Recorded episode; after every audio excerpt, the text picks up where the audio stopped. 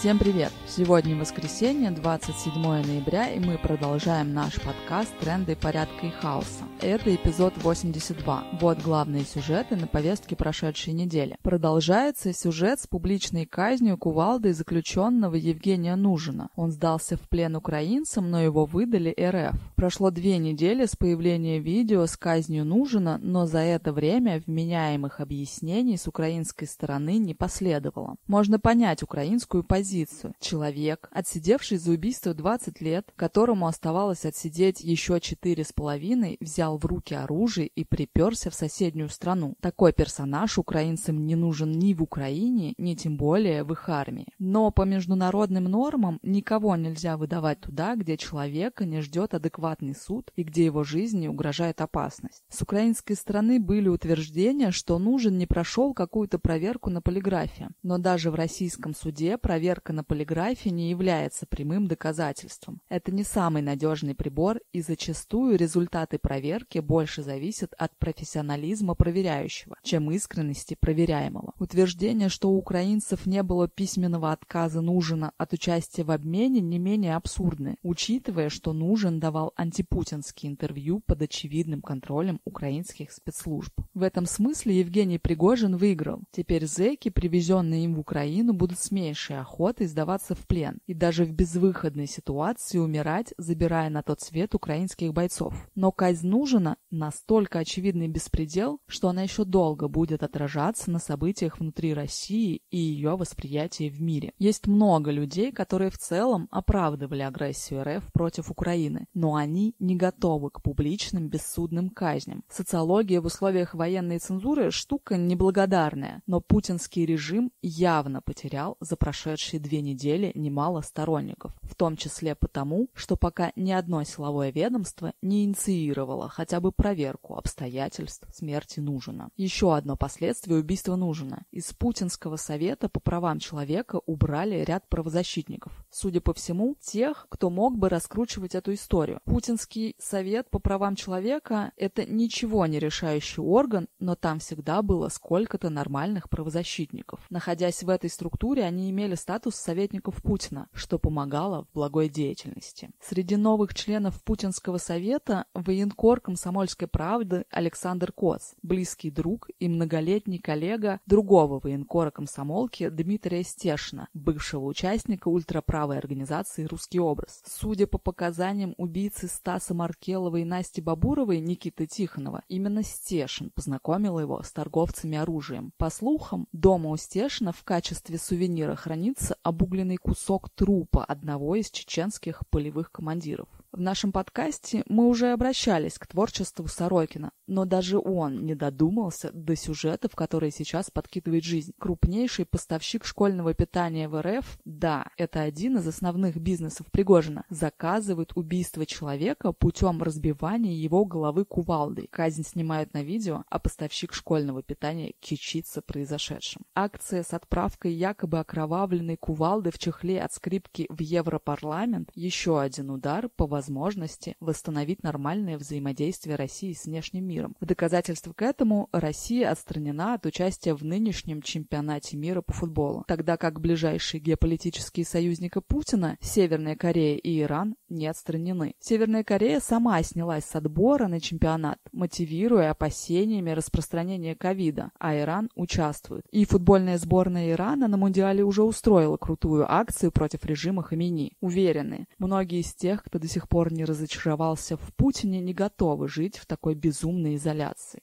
На фоне отрицательного роста в захвате украинских территорий Путин перешел к тактике регулярных обстрелов тепла и электростанций Украины. Периодически ракетчикам РФ удается обесточивать почти всю соседнюю страну. Украинские власти говорят, что пока не знают, как их страна переживет зиму. Как к этому относиться? Это лучше, чем если бы Путин начал взрывать атомные бомбы. Подло оставлять в холода десятки миллионов людей без света и тепла? Конечно. Но войны – подлая штука. От украинских артиллерийских обстрелов регулярно страдают мирные жители и инфраструктура Белгородской, Курской и Брянской областей. Так что просто у Путина на данный момент эффективнее ракеты, чем у Зеленского. Выдержат ли этот ужас украинцы и смогут ли продолжить дальше крушить армию РФ, непонятно. В Украине тоже военная цензура, о реальных настроениях людей судить сложно. Главный вывод для нас – нельзя надеяться лишь на храбрость и стойкость украинских бойцов. Ликвидация путинского режима в первую очередь задача самих россиян. Продолжаются протесты мобилизованных, и заметным движением становится Совет матерей и жен, представляющий женщин, чьих родственников угнали на фронт. За участницами Совета уже установили открытую слежку менты, а в официальных СМИ их обвиняют в сотрудничестве с западными спецслужбами. Посмотрите видео из их телеграм-канала «Совет матери», там их много. На роликах, очевидно, не агентки ЦРУ Дженнифер Стейт и Кристина Вайнли. Это ровно такие женщины, которых можно увидеть в очереди на кассу в любой российской пятерочки. Как относиться к этому протесту? Сейчас мобилизованные и их матери и жены говорят, дайте нормальную экипировку, обеспечьте адекватные условия проживания, не используйте как пушечное мясо. И мы, дорогой Кремль, поможем тебе крошить украинцев в империалистической войне. Звучит омерзительно. И они примерно так говорят и думают, но можно услышать их и иначе. Мы не хотим дохнуть в промерзлых землянках по колено затопленных водой, потому что чиновники Минобороны многие годы назад украли деньги на экипировку. Не хотим умирать только потому, что у нас офицеры идиоты и бросают неподготовленных людей в лобовые атаки на пулеметы и под артиллерию. И вот это уже можно понять, и это очень опасно для режима. Защищая просто свое право на жизнь, можно надеяться, мобилизованные и их родственники постепенно поймут, что проблема не в выданной страйкбольной каске и ржавом автомате, а в первую очередь в том, что российская армия вообще не должна была вторгаться в Украину. Не исключено, что революция в России будет выглядеть как тактический союз самых разных общественных сил, а отношение к войне в какой-то момент отодвинется на третий план. Это уже можно наблюдать в локальных экологических протестах в Москве, когда с застройщиками вместе борются и люди с буквой Z на аватарке ВКонтакте, и люди с украинским флагом на профиле в Facebook.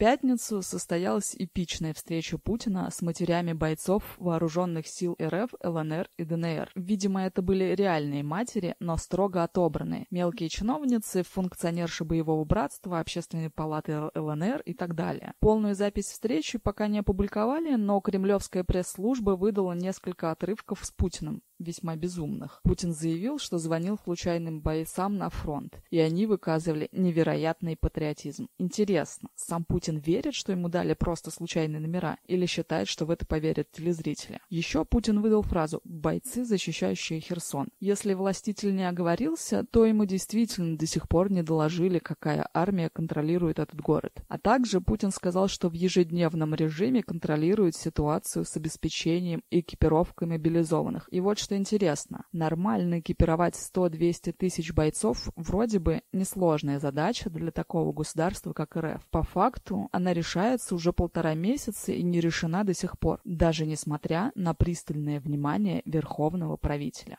четверг в Москве менты жестко разогнали вечер солидарности с анархистами и антифашистами, арестованными по тюменскому делу. Людей беспричинно держали в ОВД, некоторых избили, требовали разблокировать телефоны. Реально ли сейчас в России проводить хотя бы вечера солидарности с политзаключенными? В принципе, реально. Но да, может быть и вот так. То, как себя поведут менты, непредсказуемо. Приятная новость. Полностью оправдана после многолетнего судебного разбирательства феминистка и художница Юлия Цветкова. Ее обвиняли в распространении порнографии, но в результате ее преследование признали незаконным. Вроде как Цветкова сейчас уехала из РФ, и это правильно. Силовики не любят проигрывать. Также издательский кооператив «Напильник» выпустил новые книги нашего автора и участника лектория Ильи Фальковского о преследованиях уйгуров в Китае и книгу о Курском революционном движении. Заказывайте в телеграм-боте собака напильник подчеркивание букс. Еще рекомендуем нетфликсовскую экранизацию романа «Ремарка» на Западном фронте без перемен. Netflix ушел из России, но пиратская версия фильма на русском языке есть. Не будем спойлерить, очень актуальный фильм о военном безумии о том, как нормальные люди превращаются в толпы, которые стреляют, режут, давят гусеницами танков и сжигают друг друга. Ну вот и все на сегодня. Напоминаем, что в трендах порядка и хаоса участники автономного действия дают анархистские оценки текущим событиям. Слушайте нас на YouTube, SoundCloud и других платформах. Заходите на наш сайт автоном.org. Подписывайтесь на email рассылку. Пока!